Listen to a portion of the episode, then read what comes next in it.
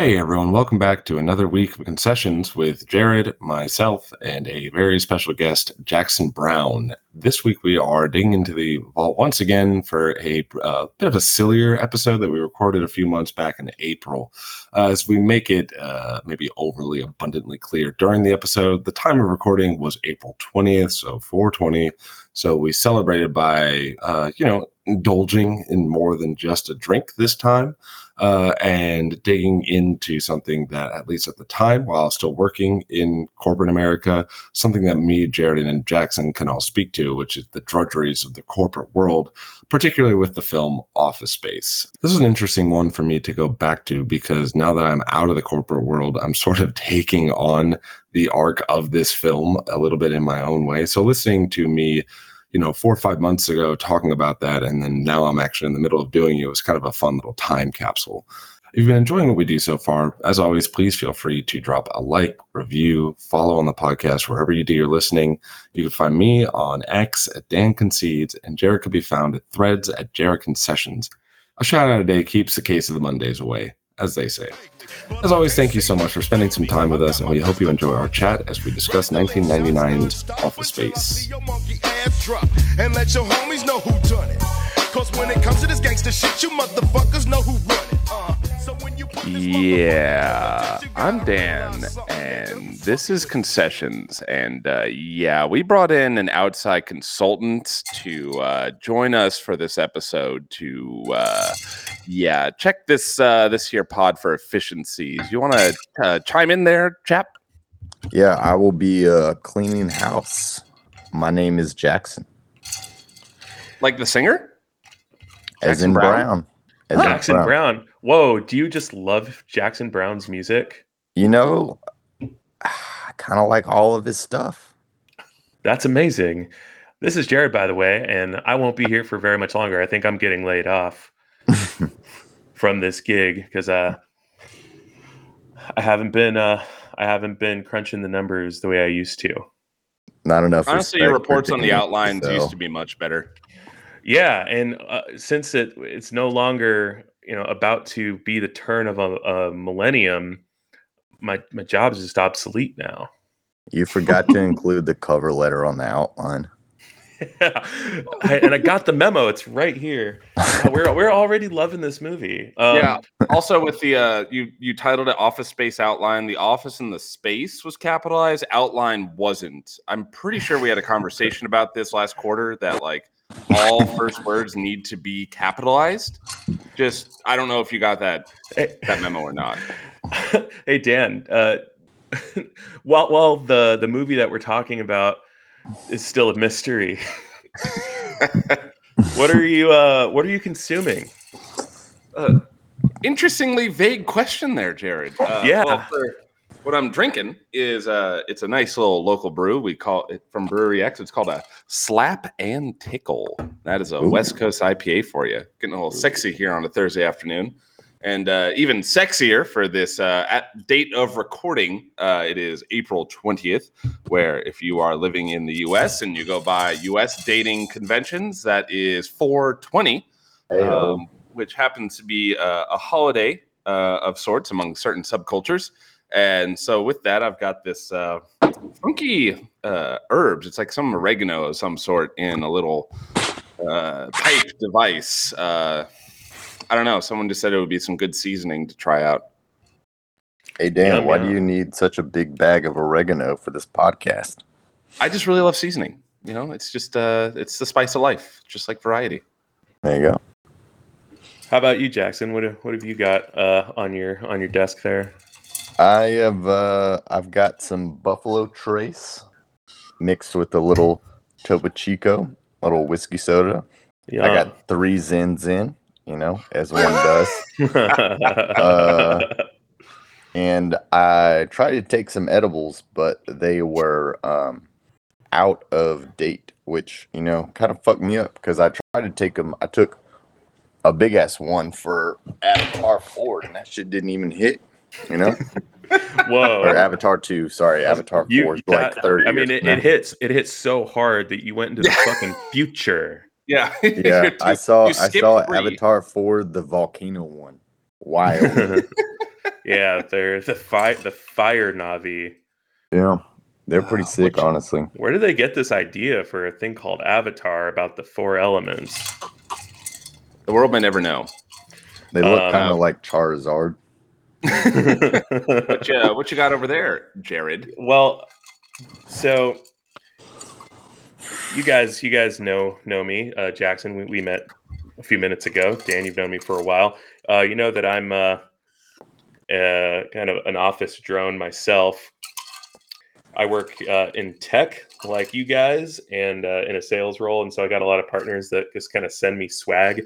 This week, one of them sent me this copper mug, and another one sent me a gift card to Rachel's Ginger Beer, very famous Seattle iconic ginger beer bar. So I got myself a spicy pineapple ginger beer, and made myself a Moscow Mule with it. And instead of lime, this has 30 milligrams of THC. Oh, spicy indeed. Yeah, but it's lime flavored. It's a lime flavored kind of extract. So it's very spicy. And this is the most edible marijuana I've consumed in some time. So we'll see how this goes this evening. Which for the CIA agent that lives inside my laptop, we are all in legal states consuming things that are very legal. Yep. I'm allowed to get as blind drunk on a Thursday as I want. Yes, sir. Well, now that we got that out of the way, this is our, what I hope to be our annual 420 episode, where we're going to get high as a goddamn kite and wax poetic about something that, might actually cause a little bit of introspection, being that all three of us are little busy worker bees in the tech industry, our damn selves. This movie might strike a chord with us. But before we get to that film, Jackson, what was something kind of noteworthy that you watched this week, or what was the best thing that you watched this week? I've been on a little bit of a dry spell. I've been firing up some not as great movies, so we'll pivot over to the wide world of television. The girlfriend and I have a girlfriend, no big deal. Oh, wait, hold on, everyone. Yeah. Wow. Whoa. Yeah. Congratulations. Yeah, I know. For a tech worker, it's a big deal. I have been firing up Yellow Jacket Season 2. I've been really, really digging it. Frodo Baggins himself made an appearance this week as a nerdy trawler of the true crime Reddit boards, starting an intriguing romance with Christina Ricci's batshit crazy characters. So for all you people out there who have a Showtime subscription, all six of you, Twin Peaks The Return, definitely watch that, and then fire up Yellow Jackets. I happen to be one of those six people that has Paramount Plus, so maybe I'll give it a look-see.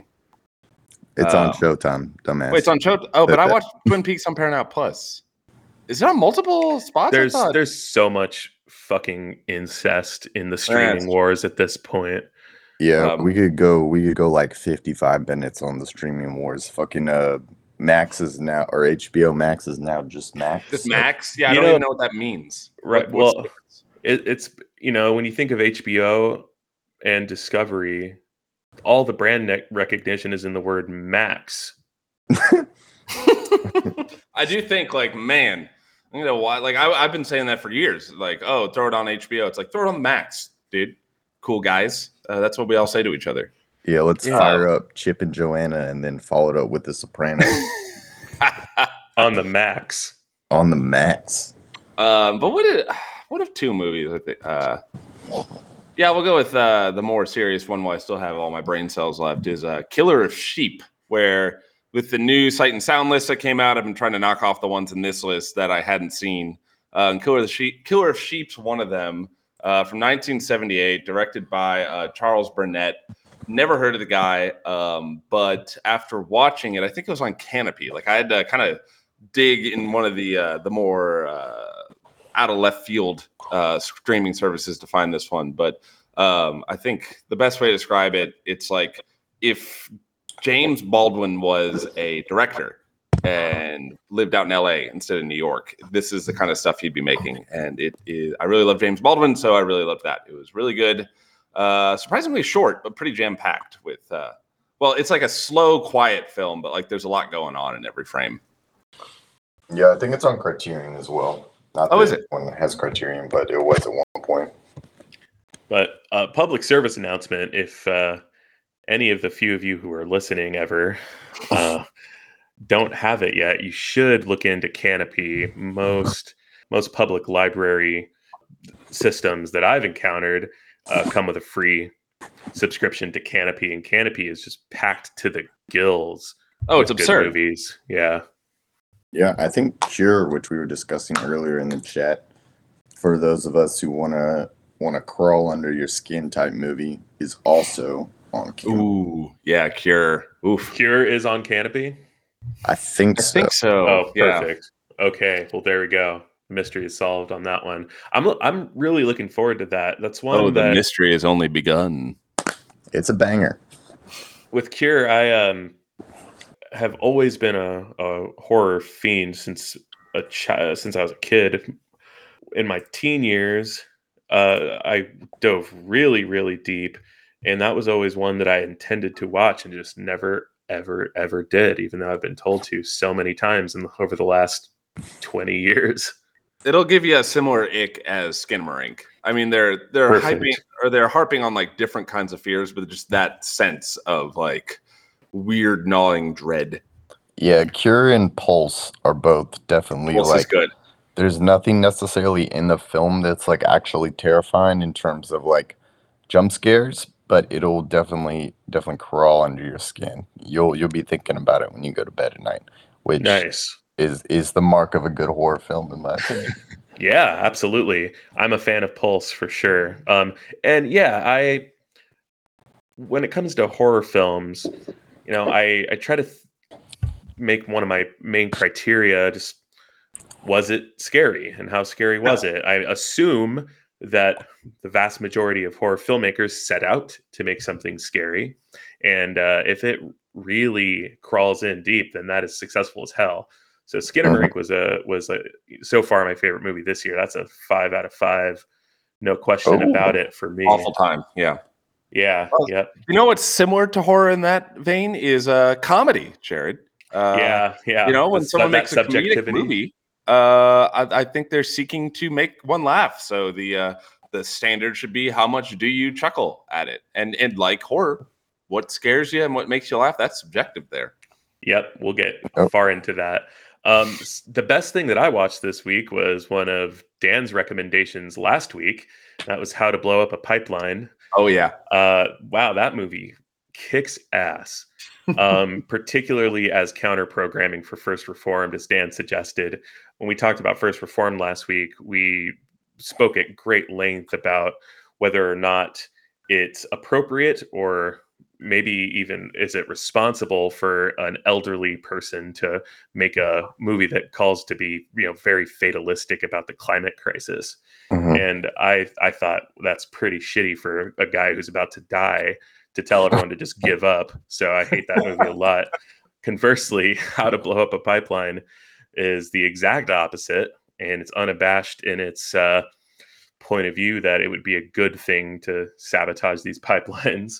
And I, it was really refreshing in comparison to First Reformed, but also it's just a fantastic thriller. Like it's just pedal to the metal, just really singular vision. Here's the thing that we're trying to do. Let's just like make a full on potboiler, like just kind of driving towards like whether or not they're going to pull this thing off. Kind of reminded me a little bit of Reservoir Dogs in a way. With just the way that it was kind of constructed a little bit Rashomon style. And that movie's really good. It's very, it flies by.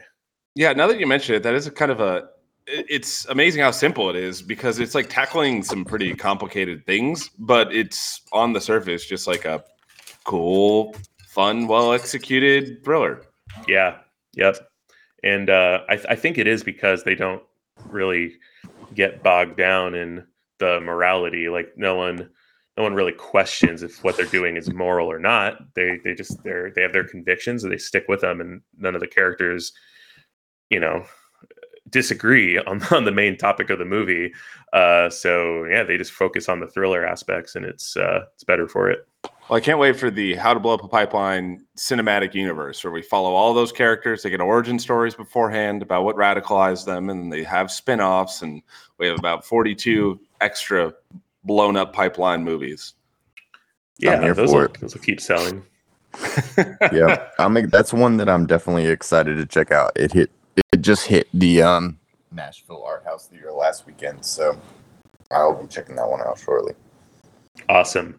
Well, without further ado, if you haven't figured it out yet by the title of the podcast that you clicked on, and what we've already alluded to, we're talking about Mike Judge's Office Space from 1999, written and directed by Mike Judge. Stars Ron Livingston, Jennifer Aniston, in kind of the lead roles, along with Dave Herman, who was on In Living Color, Mad TV, right before he spectacularly quit that job to be in this movie.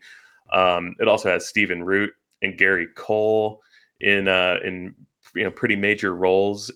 Yeah, so let's talk a little bit about our history with this movie, because all three of us had seen this before preparing to have this conversation. Jackson, what was your first encounter with Office Space, and kind of what was your overall kind of sense of it before we asked you to come on tonight? Yeah, so actually the first time I ever heard of Office Space, I was in a church youth group, and we were going around as one of those icebreaker type deals, what's your favorite movie? I probably said The Seventh Seal, East like me. And some dude who I'm sure was all of fucking 14 said Office Space, and I was like, what is Office Space? And now, having seen the movie, I have no clue why a 14-year-old would find that shit funny at all. There's literally nothing in there that's remotely relatable. I watched it probably for the first time when I was I think I was in college, so I was probably 20, maybe 21. I thought it was pretty funny. There's some stuff in there that I'm sure we'll get into later that I like. The printer scene's funny. The scene at the beginning with the traffic, eminently relatable. The guy rolling up his window. When the actual, in real life, African American walks by while he's bumping NWA. That's every corporate, bro. But yeah, it's kind of one of those 90s classics that a lot of people talked about that I saw and I enjoyed, but I wasn't super impressed by. I guess Friday would fall in that category too. It's one you hear quoted a lot. Yeah, it's kind of my experience. How about you, Dan? Mine's not too far off from his, other than the youth group introduction. Well, it was one of those movies that you always saw it on Comedy Central growing up. Yep. I was allowed to watch Comedy Central, so I couldn't put on the naughty channel where they tell the bad jokes. So I think I finally saw it similar to Jackson, and I'd seen even during the age of Facebook being the only social media site, you saw proto memes of it popping around. Mm-hmm. I was kind of aware of the references, so by the time I got around to it in college, I knew this was this is a big comedy, something that I need to know about. I don't know, the first time you put on Blazing Saddles or something. Much funnier movie. Yeah, much. And yeah, it was kind of the same as Jackson, where it's there were some jokes in there that I just straight didn't understand because they were just talking corporate speak, and I was a humanities major, so I barely knew what a debit or credit was. So a lot of it was this feels really relatable, and I can see why people are latched onto this, but I'm not really part of the world. I'm kind of on the outside looking in. And actually, me and Jackson joked about this when we used to work the same corporate job together. And I think we made that joke where it's I don't know if I can watch Office Space anymore. It might, cut too close to the bone, or the satire might be too intense. So actually watching it the other day, it's the first time I've watched it since I have experienced life in a cubicle. And I survived. And also, fun tidbit is Mike Judge based it on the writer-director, as we mentioned, based it on a summer he spent interning for Dell in Round Rock, Texas, where their headquarters is, which was the owners of the company that Dan and I worked for together. Yep, it was very Dell cult. Like, yeah, and I did wonder, like, what there are parts of that where it's like, is this general office culture or is this just something Dell cooked up?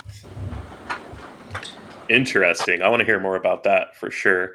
So we're gonna talk at length if we think this is how, like, this is an accurate depiction, or at least what we to the best of our knowledge, what would have been a kind of accurate depiction of, you know, office culture at the time.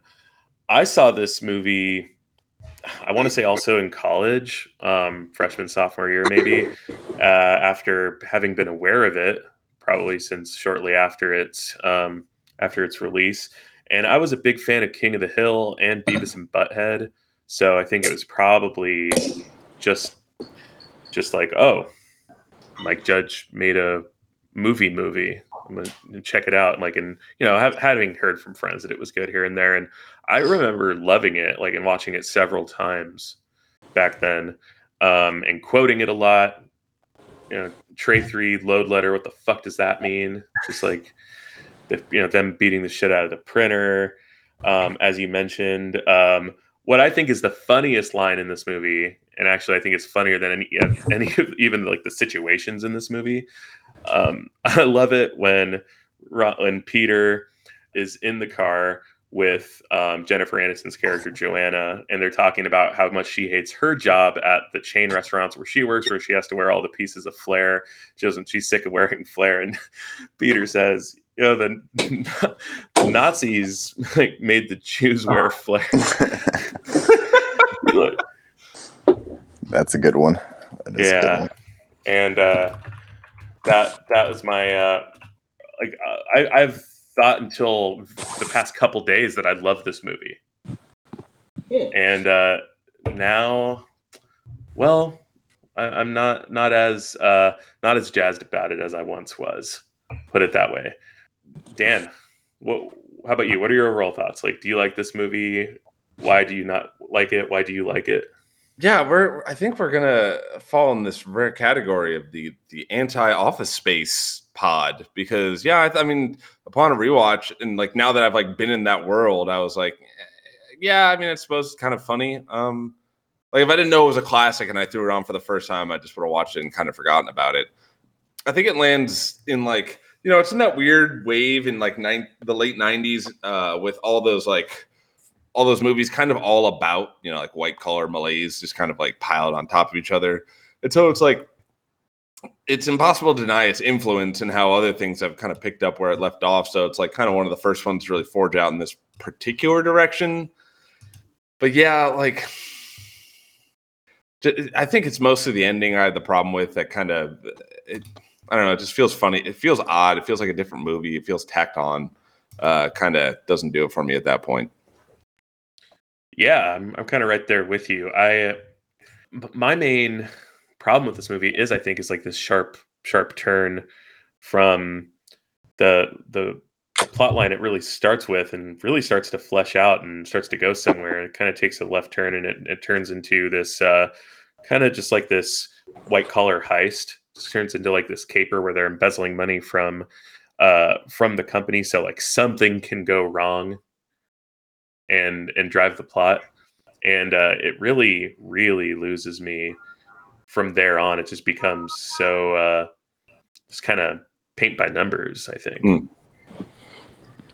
Yeah, I mean, I'm not going to lie. Like, structurally, like, a comedy doesn't have to be all that sound. We just mentioned Blazing Saddles, you know, and that's a movie that's basically just an extended series of bits, but is fucking hilarious. Or, you know, you can have, like, A Fish Called Wanda, which is one of my favorite comedies of all time, which has a pretty tight plot, but is just start to finish hilarious. And I mean, like, as a corporate drone, as we all are, I don't really feel like Office Space really nailed it.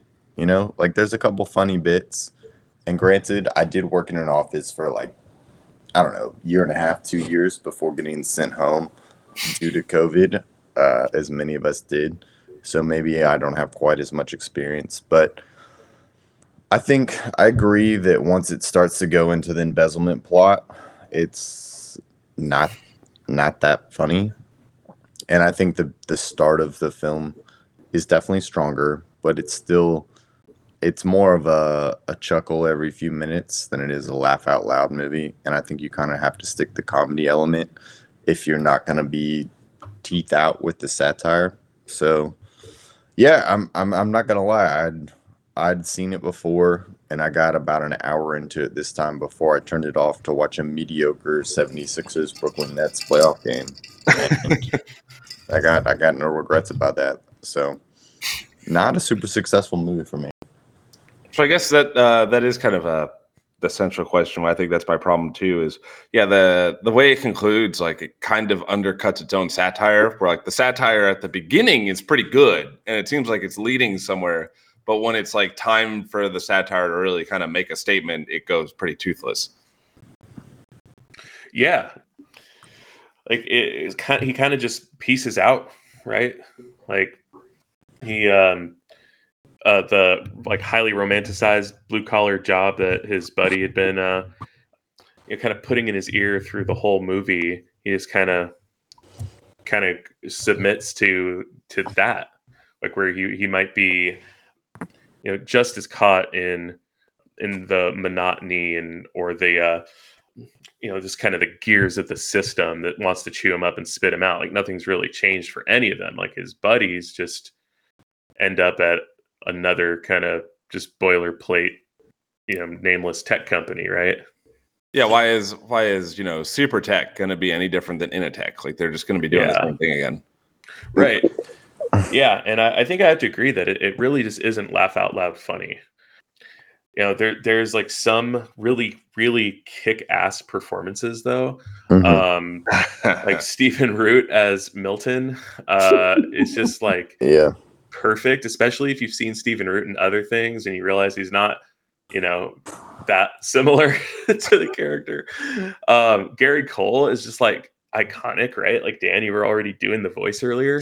Mm-hmm. Like it's so like everyone who's seen this movie has their Lumberg impression because Gary Cole's performance is just so spot on and lived in.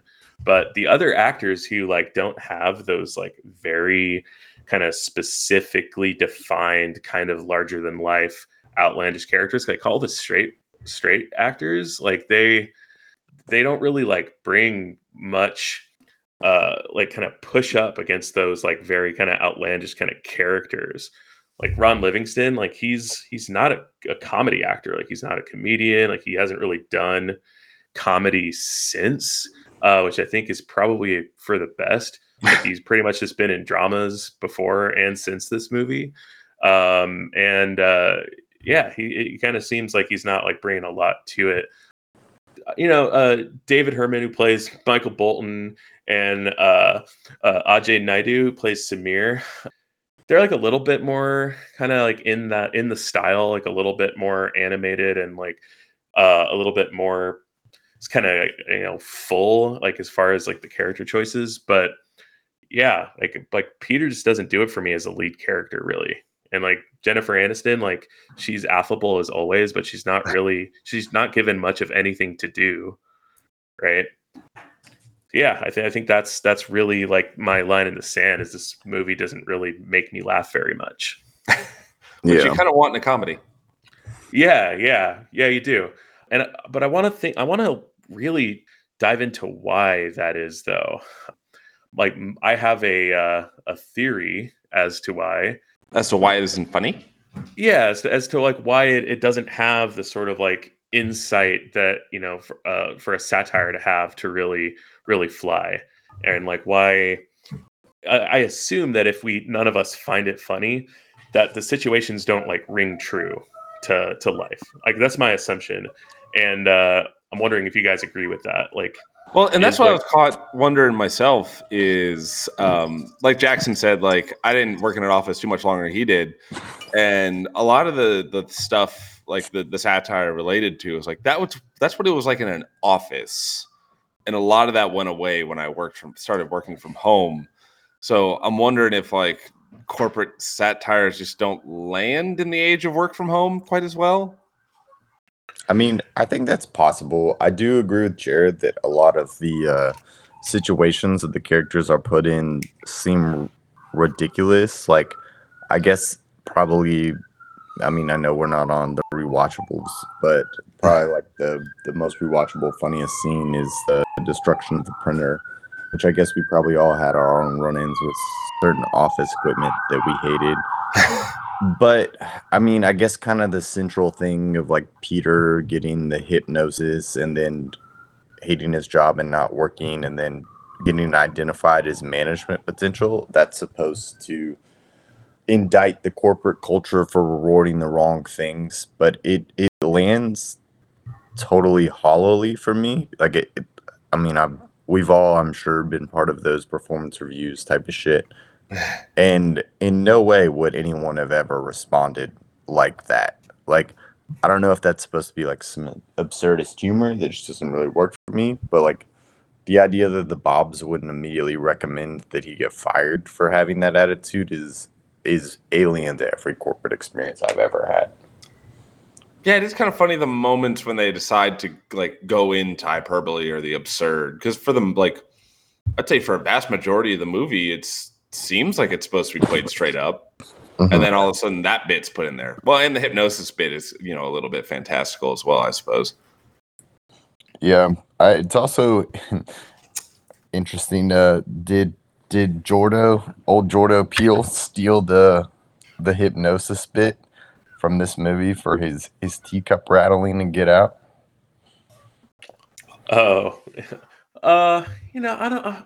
Other than them being, you know, both being hypnosis, is it performed the same way? Like, is there? Yeah. So what would Get Out look like if he didn't quite get fully hypnotized, but was only most of the way there and Get Out? Yeah. What if Catherine Keener just like, yeah, just died halfway through trying to hypnotize Daniel Kaluuya? I'm watching that. Makes the movie a lot shorter. But yeah, it's certainly nowhere near as menacing in Office Space, despite the fact that someone actually dies. Well, that's the weird thing about the function of like hypnosis in the movie is like, okay, so he like, it seems pretty clear from the first few scenes he's like mostly hypnotized, and that's the joke, is that like his brain has been mostly shut off. But then like 15, 20 minutes later, it's like, throw that one away. He's just aloof. Never mind. Yeah, he kind of, I guess he just maybe just slowly snaps out of it, and it's gradual, and it's the movie doesn't make a big deal out of it. But I did feel like they just didn't address it at all once he found out his buddies were getting laid off, and he has the brilliant idea to take up Michael Bolton on his virus to install on their server and just start siphoning fractions of a penny per transaction away from the company.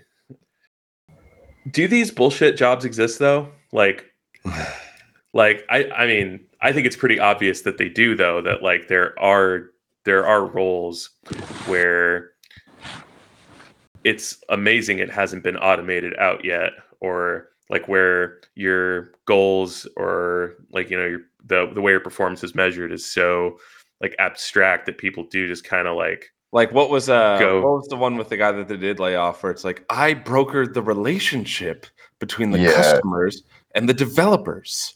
Yeah. Yeah. That Tom character. Yeah. It was. But yeah, I mean, it seems like it was the case back then, and they were expressing that. And like, you know, those jobs exist today. Like, I know plenty of people that like, they all but say like, yeah, I really don't do much all day. It's great. I have to like keep up, you know, the social media page or something like that. Actually, I don't know if you guys saw this. It was like, I don't know, a couple months ago where it was some like a day in the life of a LinkedIn marketing girl. And like, it was like a 3-minute video and you never actually saw her work. She was like playing ping pong and doing yoga and getting like a juice box or something, all in the office. Yeah, I mean, we got a guy in my company who is, his job is sales coach, which means he posts like 3-paragraph long things on Slack about like what we should do in like Link's podcasts, and he probably gets paid like $125,000 a year. So like those bullshit jobs definitely exist, and I do think like in some ways they took it to the extreme with like, you know, Peter's character, like literally his whole job is to find code that's been coded wrong for Y2K, you know? So, like, maybe that's a little bit of an extreme, but, you know, that's the prerogative of satire.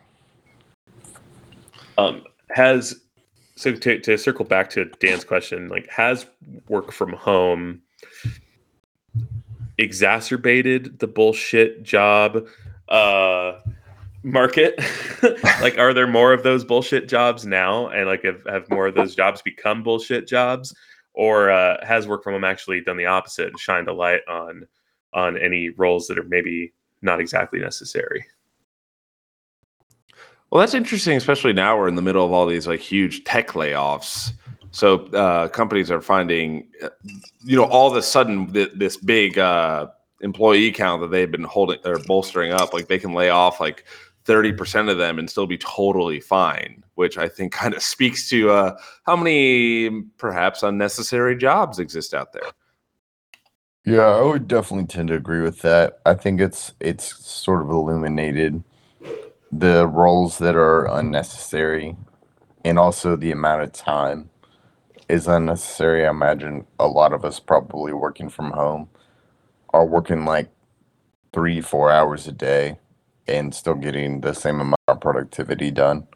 So I would think that the inefficiencies have probably been highlighted more by work from home than it being like, oh, actually we do need all these roles. But like, could like a manager, like if you had a boss like the Office Space boss, how would they, you know, get their fucking rocks off like oppressing you via Slack? They try. They do. I've worked places where you see them fill that gap pretty quick where, you know, it's like 9:00 or 9:05 and my little green light isn't on Slack, and I'll get a text like, hey man, how you doing? You doing all right, buddy? Yeah. Lundberg would be far more exhausting now with all just how many different channels of communication. Yeah. Oh, if they, you know, supplementing like your income with a little like cell phone allowance, right? or anything like that. It's like, and you don't text back. Yeah, there's probably some Lundbergs out there that would really take advantage of being able to do that. Oh, my favorite, and it was probably the bits I enjoyed more, was because there are two jobs highlighted that I've done that both are bullshit, you have to deal with bullshit, which is, the corporate world and being a server at a restaurant, and just having to love every second. Oh, what is your experience being a server at a restaurant? If there's time to lean, there's time to clean. But it has that same ethos as like desk jobs too, where it's like not only do you have to be like always on your shit for this $2 an hour job, but what's most important is you have to love it. You have to really believe in the mission of the taco bar, you know, and how they're trying to change the world, or at least fake it for the customers so you get a decent tip. You got to wear 37 pieces of flair. What, you want to do the bare minimum and wear 15? I guarantee you that Jennifer Aniston is getting tipped better than that other guy. Yo, real talk. If I had that guy as my server, I would think he was so fucking annoying. Like, like take it down several notches, Brian. Like, get out of my face. Sounds like someone's got a case of the Mondays. Oh my God. Here is my number one gripe about the comedy of this movie is, man, he really, really uses one thing as a crutch, and that's this like repetition comedy, where like the third time you hear something that isn't funny to begin with, you're supposed to think it's funnier now. Now that you've heard a totally different character who has no connection to, the person at the beginning who says this, sounds like someone's got a case of the Mondays. Now it's hilarious. Or like, I think my girlfriend's cheating on me. Yeah, I can see that. What? Hey, I think my girlfriend's cheating on me. Yeah, man, I think so too. And then like, by the way, I'm cheating on you. Like, come on. Like, it's like that happens with like maybe every 15th or 20th line gets repeated later on in the movie. Yeah, that whole girlfriend storyline is not paid off at all. It's literally just her on the voicemail being like, "I'm cheating on you." I mean, I guess she's the one that got him hypnotized. Yeah, that's the only thing that actually moves the plot, though. Like that couldn't have been like introduced a different way. I don't know. Maybe Mike Judge is just going through a breakup and he just had to vent just a little bit. That's fair. Respect Mike Judge. Hopefully not. But okay, so one thing that I definitely wanted to touch on is this thing that happens where like very successful artists will make stories like this about like a more mundane existence or like a more menial job or just, you know, a job type job, like not writing screenplays and talking and like doing cartoon voices, right? Mm-hmm. Like how much do you guys kind of think about that? Like, does that put a damper on your enjoyment of something like this? Kind of knowing that like the person who made it's life is like utterly different and maybe they're a little detached from it. It depends on what the plot does, because then what would be particularly annoying is if like you know, Peter Gibbons was a bit of an artist himself. Like he kind of played a little bit of music on the side, and that was how he chased his dream, is he just decided to do art, and that works. And now he does gigs all the time and he supports himself and Jennifer Aniston with his guitar, because that's how that follow your dreams, kids. You're all going to make it. Says the one in 1,000 that actually can do that. Yeah, I agree. The August rush, like you're all going to make it, kid. Is like annoying as fuck. In this particular instance, it doesn't really bother me because I know Mike Judge spent 6 months a year working this job. So like I feel like that's enough to have some ammunition there. Like I don't think you gotta be in the mines for like 20 years to be allowed to have some commentary on it. I mean, but like if you take the people like, as we mentioned earlier, Steven Spielberg, who's been directing movies since he's 21, you know, gets his start making Duel. Like he's not really taking on this type of story, so that doesn't really bother me. I think if the artist has a certain type of experience with it, it's all good. And frankly, the vast majority do. They worked a bartending gig, they worked some sort of corporate gig. There's very few people who have the Steven Spielberg career trajectory where they start directing at 21 and that's all they do for the next 50 years of their life. Well, that's why Jackson took this job in the first place. He's doing method acting so that he can play. He's actually going to be a famous actor soon. He's just being able to get into the part of a worker drone for his first big role. My Office Space reboot is coming soon to Peacock. All right, so work from home. I think both of you guys wanted to talk about like the use of hip hop in this movie, and like we talked about this a little bit here and there. And I know, you know, both of you have kind of different experiences with hip hop. It seems like from the earlier chat. But Dan, was that you who like really wanted to touch on this? I think we both did. I mean, the main thing, there's two bits I think are interesting about the use of hip hop in a dorky, you know, white collar job. Is that one? There's like this long tradition, at least within. It's more in literature. I mean, you see a pop-up in movies too, where it's a transition of, you know, the economy from an industrial economy to more of a service economy. So most men, instead of working out with their hands out on the field or in the factories and shit, now they're, you know, in a suit and tie in an office, like buttoned up and kind of enclosed in. And there are a lot of stories that talks about how that's like emasculating.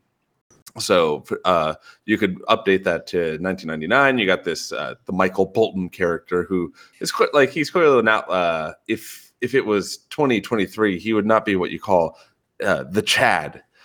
Sigma like, male for sure. He has some Sigma energy, that's for sure. But that's like a way for him to try to, because he feels emasculated. he tries to consume things that are hyper masculine to his perception, which would be like, you know, NWA. So I think that's part of it. And the other part I think that's interesting is like, you know, hip hop is technically like lower working class music, and it's like kind of tying itself to white collar, still working class music, and showing how there is a bridge between these two experiences. Do you think that was the intention, or is it more like the contrast? Like, is it more just white, listen, black? Well, I mean, yeah, I kind of get that vibe. Like, I don't feel like it's really, that's really explored, like beyond just like that first scene that Jackson was already describing, where the guy that kind of walks by the car and Michael Bolton turns it way down and kind of like slinks, makes himself really small in his car seat until the guy's, you know, out of earshot, and he like blasts it again. To me, it definitely feels more like just like the contrast of like, hey, look at this nerdy white guy. He likes rap, and he like really goes for it too. It doesn't get any less hip hop than Michael Bolton. They did it. Oh, go ahead, Jackson. Sorry. I do think it's interesting that Dan described black music is lower working class music. So, you know, that's something to keep an eye on. I mean, I think it's definitely the contrast of like this nerdy white guy trying to pump himself up with hip hop. It's even kind of zeroed in on by the fact that he's got like a gang star poster in his cubicle and a Navy SEAL poster in his cubicle. So dude is definitely feeling a little emasculated. I think it's also a little bit like, so probably like around the 80s when there's the big controversy over NWA, like rap music is starting to take over as like the new punk rock. And so there's a little bit of that, like sort of trying to be rebellious while still transgressive. While still being in your like very, you know, basic ass job. You know, it's like the accountant who bangs out to like Rage Against the Machine or whatever. So I think there's that element as well. But I think it's, I don't really think the movie's sharp enough to do like a kind of really solid satire with it. I think it's just more kind of the nerdy white dude rocking out to hip hop. And honestly, I just think the needle drops in the movie are some of the best parts in the movie. It's got a bunch of like 90s bangers on the soundtrack, which I just appreciate. Yeah, and besides that first scene in the car, the rest of the like hip hop in the movie, it is just needle drops, right? Like it's not diegetic music that's like happening in the scene itself, like besides that first scene. I think so, like, that's the only diegetic drop in the movie. Yeah. So there isn't really much of an attempt to actually kind of call attention to it with it, like in the context of the story, besides that first scene. So they don't make much of an attempt at all to like actually kind of elevate the satire using the hip hop in the movie. But I do agree that there's like banger after banger after banger. And it is like, for me, as like, who's, you know, frequently been the white dude in the car blasting rap and like rapping along. It's like pretty fun to see for me. But that's it. Like they don't really Judge doesn't really continue to actually comment on it at all. Yeah, he never really pulls at that thread. I mean, I feel like we could probably do like a 3.5-hour podcast on white dudes and hip hop alone. There's a lot of thread to entangle, you know. Dan only likes Tyler, the Creator's like later records. That's the only record he likes. I've gone through serious mourning as Kanye has come out as an anti-Semite, although apparently like he likes Jews again because of Jonah Hill and 21 Jump Street. So shout out that I can keep telling people my beautiful dark twisted fantasies and my favorite album of all time. But like, you know, there's definitely something to unravel there, but I don't think the movie is very astute about it. What a legacy that Jonah Hill has, though, right? Homeboy swallowed a live goldfish in The Wolf of Wall Street. Like, what more can you ask? Like, he goes from making stupid ass like stoner comedies with his friends as a teenager to now he's solved the Jewish question. Yeah, well, first of all, don't you disparage Superbad like that? The funniest movie of the 21st century. This is actually a semi-funny. So I showed that movie to my youngest brother, who's 10 years younger than me, who's 20. Somehow I'm 29 again for the second year in a row. It's weird, but like, I showed him that movie, and he didn't like it because he thought it was like sexist and disparaging towards women. And I was like, first of all, shut up, nerd. Like, Superbad is one of the funniest movies ever made. In his defense, he did think the drawing of the dicks was funny, which, I mean... Well, of course, because it is. It is, working on a big veiny bastard. Anyway, Superbad, much funnier movie than Office Space is the point. But anyway, total tangent there. Music and Office Space. Crack that egg. Just got it. It would have been better if Michael Cera had to sing that one random song in one scene. What if he would have just just completely wilded out to some NWA in that scene, and just crushed it the way that Michael Bolton crushes it in Office Space? Like, how different would that scenario have played out? If they asked Michael Cera to rap, "Damn It Feels Good to Be a Gangster." Yeah, and not censor himself at all. Oh. Just dropping the N-word. Yeah. I mean, it'd be a fun day on Twitter. I mean, Michael Cera's whiter than I am, and that's difficult to do. I can't imagine there'd be anyone else that'd be less comfortable watching do that. Maybe Jared Kushner. I was about to say that's a funny power ranking. White dudes, I would feel most uncomfortable hearing them say the N-word. Bro, Jared Kushner's hitting the double R, dude. He's saying the R so hard. He's gonna start rolling the R's at the end. Yeah, for real. He's saying the N-word when the N-word is not even in the song. Terrifying. I need to clear this up. Dan, you seem to like hip hop and rap music more than a little bit, right? The joke is that I don't like. I only really started listening to rap and hip hop when I was 22. I see. Okay. He also he likes very white boy rap, like Run the Jewels, definitely. Which I also love Run the Jewels, ASAP Rock, fucking MF Doom, shit like that. He doesn't like Migos. No, not so much. Oh yeah, you're from the Midwest. You like that? The good boy hip hop. I like liberal arts rap. Okay. You like Chief Keef? Chief Keef's from Chicago. He's fun. It's a good time. Gucci Mane. I don't think he's exactly from Atlanta. I love Gucci Mane. I also, I'm from the dirty South. I like all rap. Rap and Phoebe Bridgers. That's what I listen to. Oh, man. That Boy Genius album that just came out is fucking amazing. I need to give it more of an in-depth listen. Does that make me the perfect podcaster? Only listening to rap and Phoebe Bridgers? Yeah, you are covering a lot of bases right there. I think it does. Yeah. Oh, man.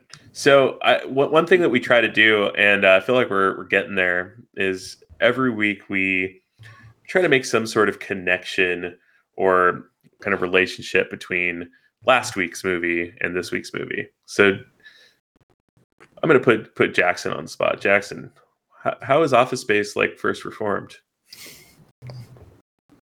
Yeah, both got banger soundtracks. Nah, I'm just kidding. I think...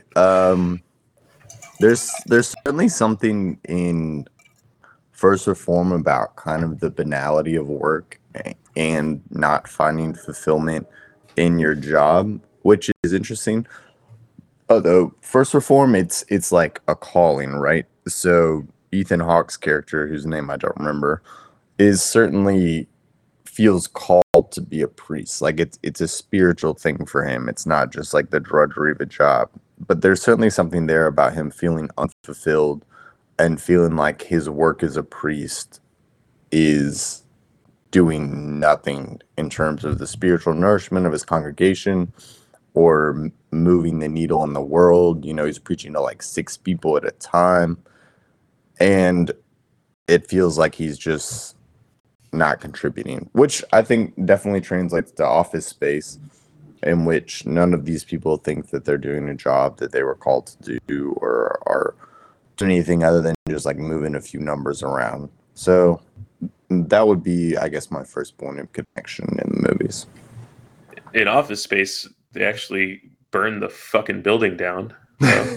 Yeah. Yeah, there's a key difference. That's true. Yeah, shit does actually blow up in Office Space.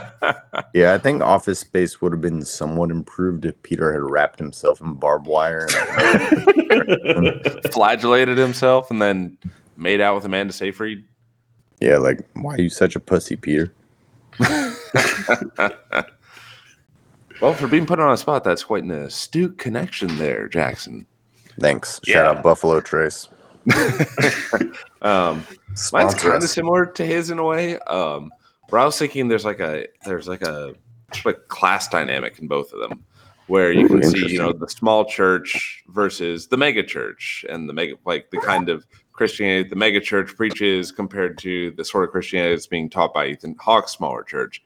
And you see that sort of like antagonism between like the managers and the workers and at the tech place, and both of them, it seems like the tensions are just like perpetually always fraying, and like eventually it's going to break and something's going to snap, and sometimes things blow up.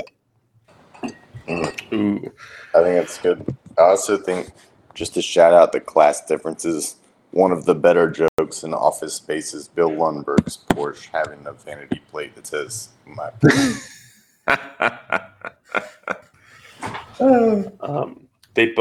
They both treat their female characters like pretty, not poorly, but just like very one-dimensionally. Like they kind of just are plot movers, or just kind of like steps in one direction or another for the lead characters. Like in fact, both of them like just end up being the kind of the voice of morality in the main characters' heads. Like they're both kind of the reason that they decide to kind of not do the radical thing that they're already, you know, in the process of doing. But other than that, like not really like a great amount of their own sort of agency or lens. Yeah, I agree. I'm higher on First Reformed than you guys appear to be, but I do agree that Seyfried's character is mainly just a vehicle for Hawke's character's redemption. He doesn't have a lot of agency in the film. And as we discussed previously, honestly, I like Jennifer Aniston a lot, but her character is woefully underwritten. Yeah. It's there. Yeah. Really to be a conquest for the Peter character. Well, good for Peter, you know? Yeah, good for Peter. Everyone would love to have mid-90s Jennifer Aniston, I'm sure. Yeah, no complaints. So what do we got for our some recommendations? If you enjoyed Office Space, you want a little bit more of Office Space, where else can you go? I'm gonna have to go to TV again personally. So actually, 2 shows that I would point out in relation to this. One, I have, after having watched this show when it was on last year and now rewatching Office Space, I think I'm pretty well convinced that the idea from the show came directly from Office Space. So there's a scene in Office Space where Peter's getting hypnotized and he asks the hypnotist, "Can you just zonk me out?" I thought the exact same thing. Can you just like make it so I don't remember being at work? And Yeah, and so you can see where I'm going with this. Severance on Apple TV is literally that premise, but explored all the way. And but I think it has just like a much, much sharper edge of talking about the same thing, like the monotony of the corporate worker drone, and the idea where your purpose is just draining little by little by little by little every day. Except in Severance, it's severed, it's completely cut off, like all sense of purpose really for the characters is taken from, you know, like taken all the way down to zero, right? While they're severed, while they're in and working. Mm-hmm. So it kind of takes the same conceit, but dials it all the way up enough for it to be more compelling as a work of satire, because it does have that all the way fantastical embellishment of the real. And I think, again, there's a couple parts in Office Space where there's a little bit of a reach for that, or there's like the absurdity begins, but, it's a half measure compared to Severance's full measure for sure. I'm with you. I fucking love Severance. I thought it was an incredible show, especially as someone. That one definitely hit way closer to home as like a corporate peon. Some of the stuff in Severance, like the waffle party and things like that, and gosh, bullshit jobs. What's the supervisor's name? The Jack gentleman with the afro, what is his name in the movie? Oh, I don't remember. I don't either, but whoever that is, I'm sure we could pull it up on IMDb, but he felt like incredibly true to like what supervisors are in real life. Like that, like affability that like barely hides disdain. Yeah. Mr. Milchick. Yes. I thought Milchick especially was excellent. Yeah, I think I actually recommended Severance to Dan, but yeah, I think Severance is like borderline masterpiece status, and I think that's a fantastic comparison. I think my recommendation would be, I would like to echo one of Dan's, Rules of the Game. Great movie. I'll let him talk of it. That's one of my favorite movies of all time. But kind of keeping it in the Euro art house, it doesn't really have a whole lot to do with Office Space, but in terms of being a really good satire of capitalism, I think Discreet Charm of the Bourgeoisie is excellent. And it really kind of nails the class divide and the venality of the upper classes, as well as just the sort of like power struggles that are so banal. And also, frankly, I think Discreet Charm of the Bourgeoisie is also, it's hilarious. Like it's much funnier than Office Space. So that would be a good one. There's also an incredible joke in the movie Metropolitan where one of the upper class characters said, I finally watched this movie that I thought got it, like understood what we were about, called The Discreet Charm of the Bourgeoisie, but it was just another movie making fun of us. So it's a good one. But I got a few other too, but we'll go around the horn. Yeah, one, I'll Jackson, I'll let you take Rules of the Game since you'll have a little more passion on it than me. But my other recommendation would be Sorry to Bother You, which is a similar premise to Office Space, like really not that far off, just the drudgery of being a telemarketer. But it, instead of just focusing on just their position within corporate America, it adds more like general class and race and how they all kind of swirl together and get like one exploits off the other one, and the it's also just more fucking batshit crazy. That's a lot of fun. It like where Office Space maybe pulls up a little bit. Sorry to Bother You hits the gas. Yeah, I like that movie too. I think the first hour is excellent. It goes a little off the rails at the end for me, but it definitely has more teeth. I like it when it goes off the rails. I would never spoil that for anyone that's going to watch it. Yeah, but I love it. I would love it when it goes. I make it when it goes off the rails. That's where I, that's where it differentiates itself. Is in the last like 20 minutes. That's when I went from good to great. Yeah, Boots Riley has a new TV show coming out in the next. I know. It's like the something 13-foot man or. Or yeah, no, it's like I'm a Virgo or something. Or yeah, I'm a Virgo. Yeah, that's it. I had the wrong zodiac sign. Sorry to all my astrology girlies. I'm going to cheat a little bit, and my second recommendation is the same movie I recommended last week, which is Falling Down. Oh, that whole word. Yeah. Falling Down is exactly it's equal parts First Reformed and Office Space. It kind of deals with the same, it's like, you know, the white guy snaps, right? Like against his mundane, you know, loop that his life is on. And, he starts to like see cracks in it, his personal life. And then it just, goes ballistic, kind of similar to Office Space in that way. And, but also I think Falling Down is one of the most direct descendants of Paul Schrader's early work. I mean, First Reformed is like definitely like another Taxi Driver itself, but like Falling Down is like really like another Taxi Driver. But if like Michael Bolton from this movie is the guy that snaps and turns into Travis Bickle. Hell yeah.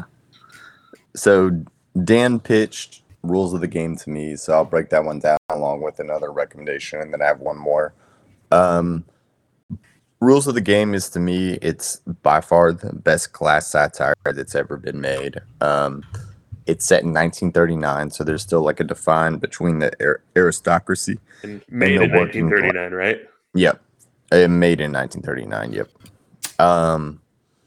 It is genuinely laugh out loud hilarious throughout the whole film. It's really smart about class and sort of the lack of accountability of the aristocracy at the time, as well as being a really smart sexual comedy as well, as the French are fond of. It's really just an incredible film. Highly recommend watching. It's one of the few movies that gets better every time you watch it. It's got one of the greatest lines of all time. It's the horrible thing about life. Everyone has their reasons. It lands. I think it still lands almost 100 years later as a really accurate depiction of the travails of the have and have-nots. And then the other one that I would throw out there as actually being like a pretty effective satire of capitalism. I honestly like kind of think Anchorman is. I know it's like an absurdist film that doesn't really hang together from a plot standpoint, but I do think there's some kind of astute stuff in there about celebrity and class divide and things of that nature that work a little bit. I don't know if Anchorman's really setting out to say anything, but maybe it's by accident. I don't know. I mean, you like Adam McKay, as he moved further through his career, he really kind of blended the at least the energy of like his early comedies with just like very direct commentary, right? Yeah, like very direct social commentary and just like big problems, big ideas, like big topics. So I don't think Anchorman is like quite that far removed from his more recent stuff. I mean, I do think Anchorman's a little bit smarter movie than his last couple films. Like I watched Vice, which I didn't hate, which I know it was somewhat divisive. It was a good reminder that actually the Bush-Cheney years were way worse than you remembered. But I do think Anchorman was maybe a little bit smarter about societal ills, as crazy as that is to say. What you got, Dan? Yeah, you have a third there, Dan? Oh, no, I let Jackson take over for my recommendation. Sure, yeah. Yeah, it's just Anchorman and Office Space. Yeah, that's a funny connection. Yeah, the only other one I would throw out there, I do think this movie's a little overrated, and I don't want to literally me this shit, but I do think Fight Club is somewhat of an interesting comparison in terms of like capitalism, and we don't have to go too long on it, and destruction of society and all that. They came out on the same year, didn't they? Fight Club and Office Space. Fight Club, yeah. And I also think Fight Club is straight up just a very entertaining watch as well. Yeah, I mean, people. I mean, I feel like people dunk on Fight Club just because it was like such a gateway to like serious movies for like so many people our age, right? Like, and like it's just been like, it's just one of those where it's like so ubiquitous with like so many like, you know, like honestly, like film bros online, like it's so like it's become like so ubiquitous with online film bros, and like people kind of just like make that association. But no, Fight Club's a very entertaining watch, but I will say I don't like it quite as much as I did when I was like 14, 15, but I still really like Fight Club. Yeah, I totally agree. Fight Club's like probably like number 5 or 6 in my David Fincher rankings, and I think it suffers a little bit, like you said, from the same problem as like Rick and Morty, in that like the fans are so fucking annoying that like you don't want to admit that you like Fight Club, or you don't want to admit that you like Rick and Morty or whatever, because the association is negative. But that doesn't mean it's not still an excellent movie, and it's not like the diamond sharp satire of capitalism that people want it to be. Like, honestly, like There Will Be Blood is a much better movie about the same subject, but doesn't mean it's not still fun. Yeah, it is funny where with movies like that they like their reputation kind of precedes them now, even if you like, you know, I watched the movie just because I was in college and that's what you do, and I didn't like realize until later on that like, oh, this movie is like the meme and the literally meme movie, and then it's like it's hard to watch it without that context in the back of your mind anymore. Yeah, I mean, it wasn't really until like Reddit blew up that like it started to have that context really. Like when I watched it for the first time, I was like similar age to Jared, like 14, 15, like nobody I knew had seen Fight Club. Like, you know, it wasn't like till like 10 years later that it started to have that reputation. Yeah. I was properly obsessed with Fight Club when I first saw it though. Like I read the book a couple times like in a row. After like the movie like stopped getting me quite as high, I like of course like moved on to the novel and literally finished it and then just read it again. I liked it so much. I haven't seen Fight Club in quite a while though. I would like to take a, you know, like give it a more critical lens and see what I think of it, if I'm like trying to poke holes now. What's the favorite Fincher movie? Probably The Social Network or Seven. Oh, really? I think I fluctuate between the two. I think the one that I would probably go back to like the most frequently is Seven. Yeah, I think Seven's my number one, and the Social Network is behind that. Yeah, my number one with the bullet is Zodiac. I think Zodiac is a straight up masterpiece. I also really, really, really love Gone Girl. And then Seven would probably clock in behind that. So mine's a weird one, and I don't know why. It's just got a really warm, soft, special place in my heart. If you say fucking Benjamin Button. I'm going to say Benjamin Button. Oh my God. I love that movie. You fucking heretic. So much. Benjamin Button's your favorite Fincher movie? Have you seen Zodiac? Have you seen everything? I've seen them all, and it's all Benny boy, me and Benny. I'm not the Zodiac, and if I was, I certainly wouldn't tell you. Yeah, bro, you need to rewatch Benjamin Button. I cannot deny who I am. I thought you were gonna say that he needs to rewatch Zodiac. No, but, like I love that you went for the throat. I'm like, you need to like understand how bad it is. Like if you watch, I mean, I like the movie. Like it's not a bad movie, but like if you watch Benjamin Button like 3 times and you still think it's like a 4.5, 5-star movie, like there's something wrong with you at that point. Hey, if loving Benny is wrong, then I don't want to be right. Right. I have a like a similar take that really gets people going crazy on me. Oh, hate me. That is in the same vein here, but I think the best Martin Scorsese movie is Hugo. Hugo. Jared, that might be the worst take I've ever heard.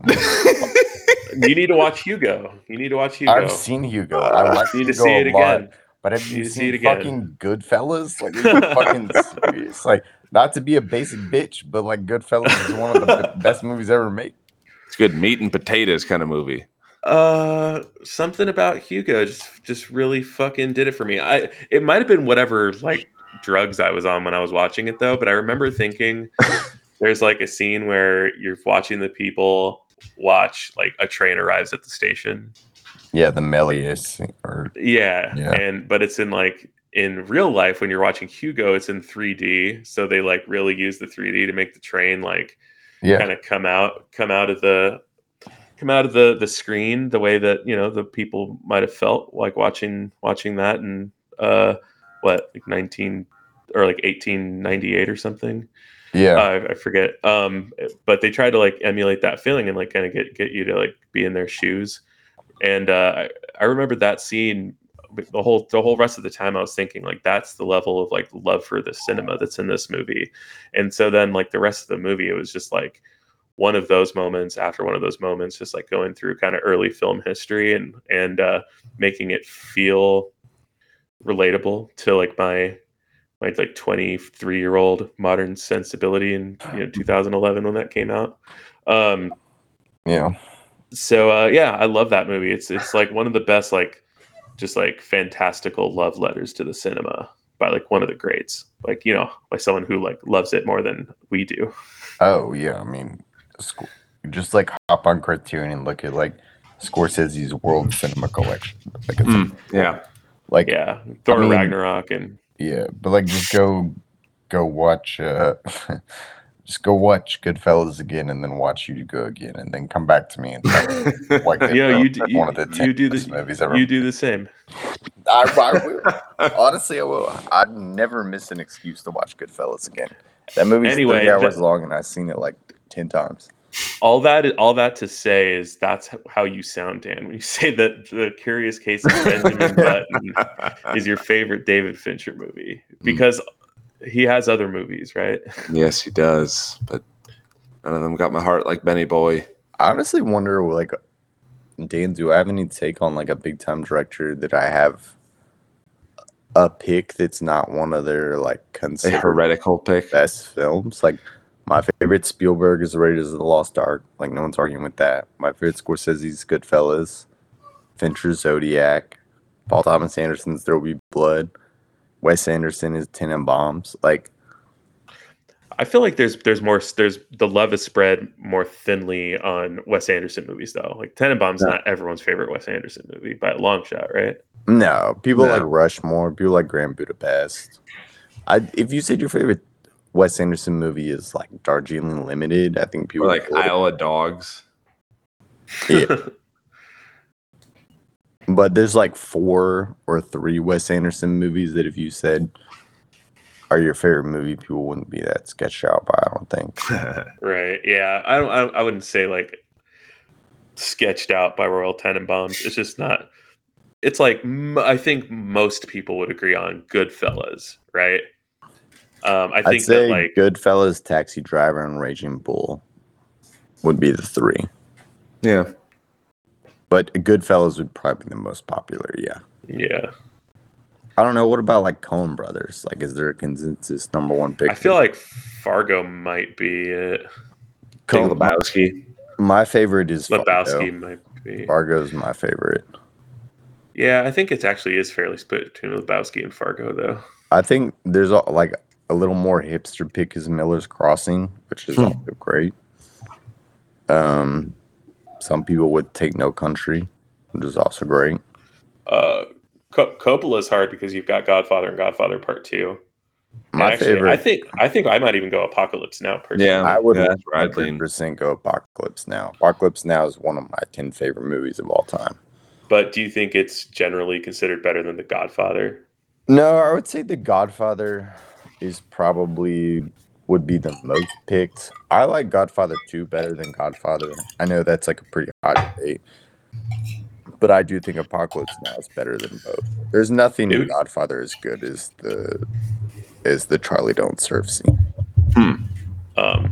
We've talked. I don't know if we've done it like actually in an episode, but Dan and I have talked like a couple times about doing like a whole series on just Heart of Darkness adaptations, and do Apocalypse Now and Akira: The Wrath of God and The New World and Valhalla Rising and a couple others that are just kind of similar. Yeah, folks mosey down a river and go crazy together in search of this thing or this person. I love Apocalypse. I love Aguirre. I think that's also an incredible movie. I haven't seen Valhalla Rising. If you like both Aguirre: The Wrath of God and especially Apocalypse Now, I think Valhalla Rising has a similar vibe. Yeah, I haven't seen it either. I should check it out. That's my favorite Refn film, like by far. Yeah, I'm not a crazy about Refn person. I mean, I like to drive when I saw it, but it's definitely one that is like diminished upon rewatch. What about, speaking of Refn adjacent material? The news is there's a new True Detective season coming out. Where do you guys stand on True Detective? Huh. Curious. First season. Well, I think the first season of True Detective is like so monumentally good that even though like the third season is way better than the second, it's still like not enough to get me completely jazzed about a fourth season, just considering like how high of a peak that first season was. I didn't hate the second season that badly. The third one was like legitimately good, but still kind of paled in comparison to the Matthew McConaughey, Woody Harrelson banger. Yeah, but Jodie Foster being in a detective in a serial killer drama definitely piques my interest. You know, she's got a good track record in that regard. Yeah, 100%. I did actually like the second season. I mean, it's like, frankly, it's just not good. Like, I just happen to enjoy that sort of like California noir type shit. And the first season, the performances are incredible. Joji Fukunaga directs the shit out of it. I didn't make it through the third season. I mean, I thought Mahershala was great, but it really like kind of paced slow for me. But I'm curious to see. It's got a new showrunner, so I'm curious to see what happens. All right, so we can end just kind of the general thoughts with one last director who only is now on his third film, but I do feel like one day people will have you having this conversation and someone's going to drop that their favorite Ari Aster film is Beau is Afraid, and they're going to be like, "What the fuck?" I haven't seen it yet, but the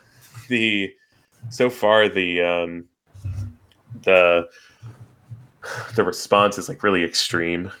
There's a lot of people that hate Beau is Afraid, and there's a lot of people that really fucking love it. But next week we're going to be doing Beau is Afraid, and so I guess my last question is Midsommar or Hereditary. Damn. I lean Midsommar. I don't know. It's just more my jam. See, that's already crazy to me. What about you, Jackson? I'm between Midsommar and Hereditary. I'm with Dan. I think Midsommar is much superior to Hereditary. Florence Pugh's performance, I think it has a little bit more to say than Hereditary. I think the sort of like trauma porn of Hereditary has been explored before.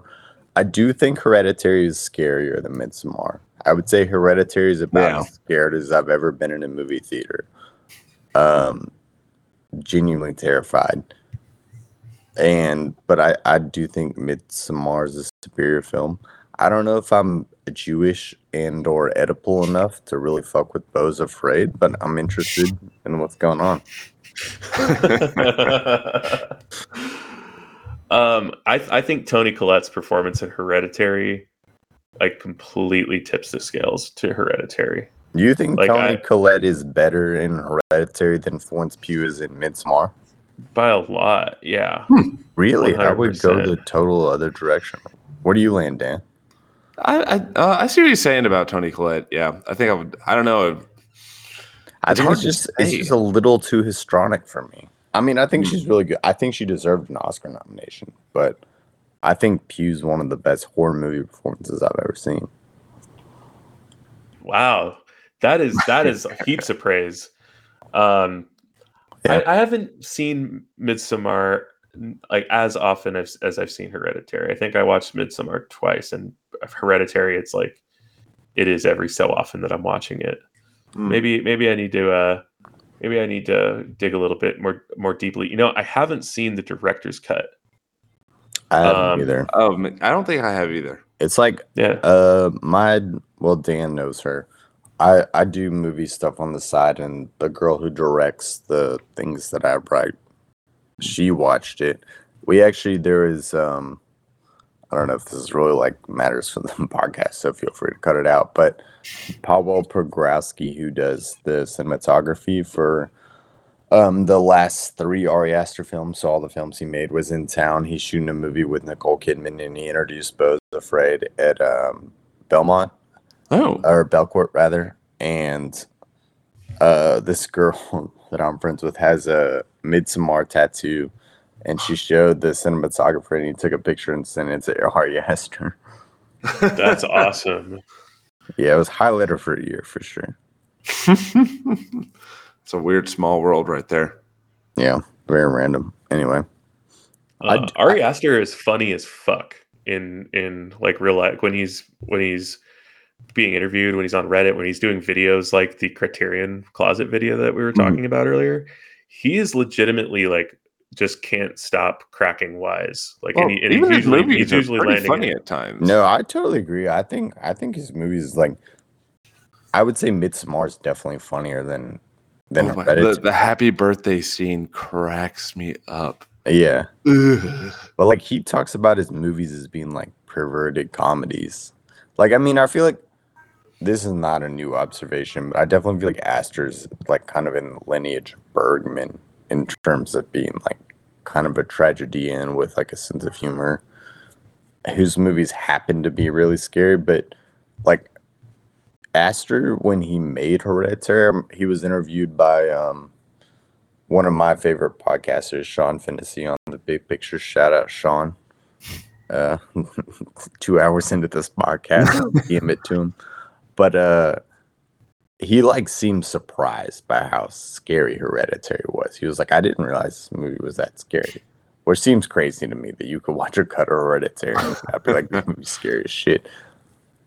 So I don't know if like that's really what he's interested in as much. But anyway. Yeah, I wouldn't be surprised to see if like films in the future are like toned down on the horror. And do you guys like more drama comes forth? Do y'all prefer Disappointment Boulevard or Beau's Afraid for the title? I did like Disappointment Boulevard. That was a fun title.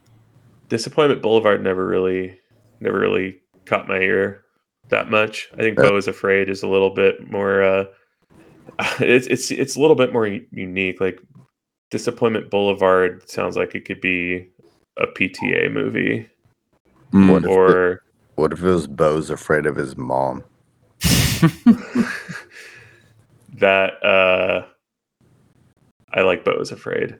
Beau's Afraid just kind of is like punchy to me. Mm-hmm. I kind of like Disappointment Boulevard, but I agree that it is somewhat more generic. All right, well that does it for this week. For Concessions, I'm Jared. I'm Dan. Jackson, it's awesome to have you. Let's do this again. Jackson. Yeah, invite me back whenever. I'm always down. I can buy a new bottle of Buffalo Trace next weekend. Yeah, and like I'll be way less high. Like I'm like very fucking high right now. That's probably why you said Hugo was Scorsese's best movie. I was really fucking high when I saw Hugo. That's it. It just like made the memory. Yeah, the evidence is overwhelming. Your favorite? No, it's all starting to connect. Your favorite James Cameron movies, Piranha 2. Oh, definitely Terminator 2. Like easily. Aliens. All right, boys. Well, invite me back whenever you want. I'm always here for it. Neat. Hell well, yeah. I think we've already signed ourselves out, so we can just get on out of here. Deuces. Ah. Oh. Jackson left.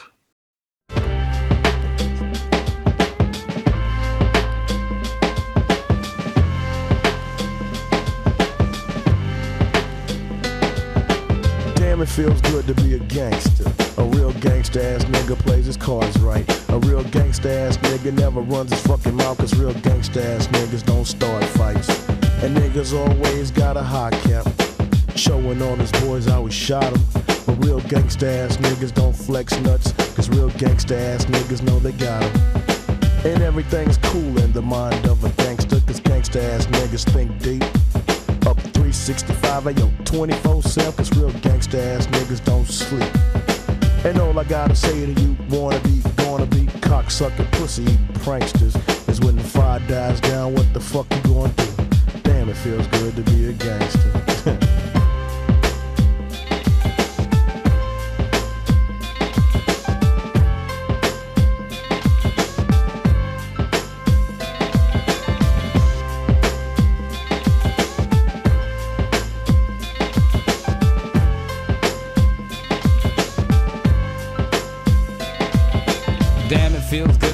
Gangster, feeding the poor and helping out with their bills.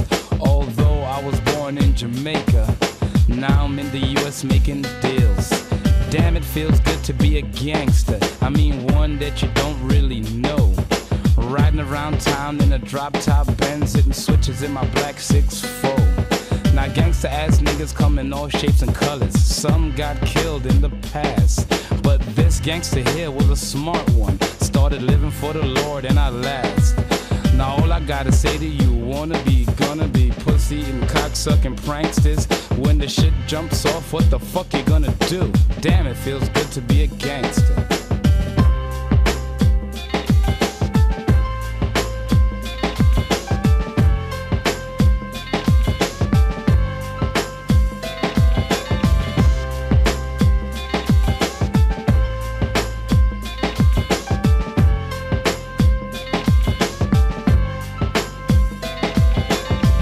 Feels good to be a gangster.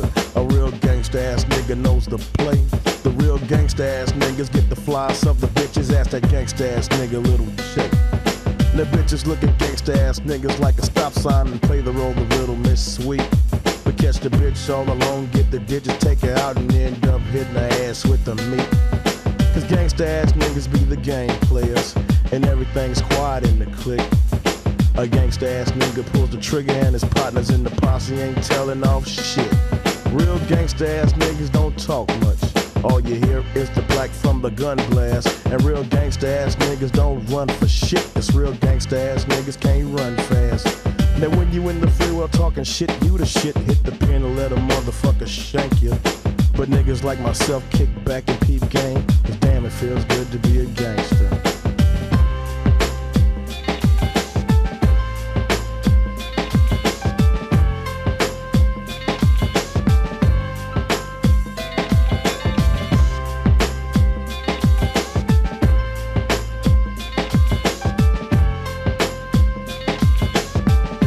Now, a word from the president. Damn, it feels good to be a gangster.